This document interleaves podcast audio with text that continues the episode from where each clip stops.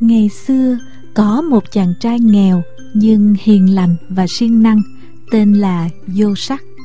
Sáng nào anh cũng phải đi làm thuê cho những gia đình có nhiều ruộng vườn. Vì không có nhà cửa cho nên tối đến anh ngủ nhờ tại một ngôi chùa trong làng.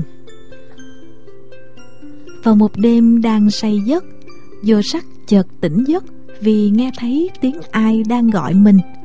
Anh kinh ngạc khi nhìn thấy Đức Phật Quan Âm Bồ Tát.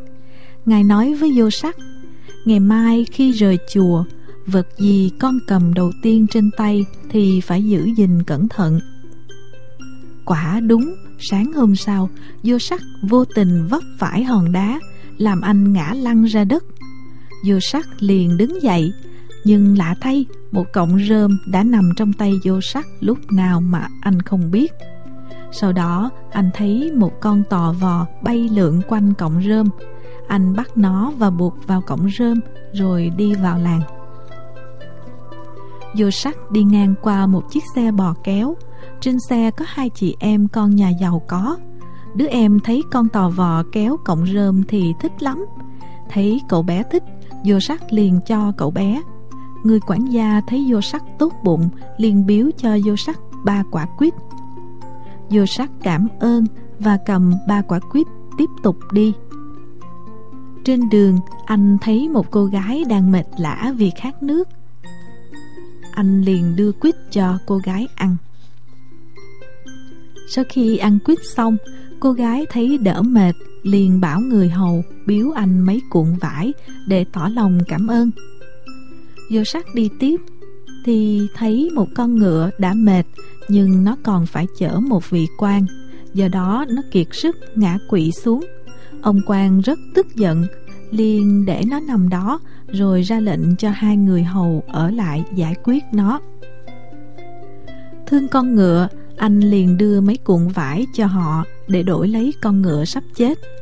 Con ngựa được vô sắc cứu chữa và chỉ mấy ngày sau nó khỏe lại. Vô sắc dẫn con ngựa lên thành phố đến một gia đình giàu và có ý bán lại cho ông chủ vì anh không có đủ điều kiện để chăm sóc nó. Người chủ hiền lành liền chấp nhận mua con ngựa. Ông cảm kích trước tính hiền lành của vô sắc. Ông đề nghị để vô sắc ở trong nhà mình và chăm sóc đám ruộng của ông vì ông phải đi làm xa. Vô sắc đồng ý giúp ông chủ tốt bụng và thế là từ khi được giao chăm sóc đám ruộng, anh cần cù siêng năng làm việc và năm đó cánh đồng được mùa bội thu. Khi đã xong công việc, ông chủ trở về nhà và đem theo cô con gái xinh đẹp của mình. Thấy vô sắc siêng năng, ông rất vui mừng và có ý muốn gả con gái của mình cho vô sắc. Vô sắc rất vui mừng và từ đó nhờ chăm chỉ làm việc anh trở nên giàu có, nhưng anh vẫn luôn sống giản dị và luôn giúp đỡ mọi người.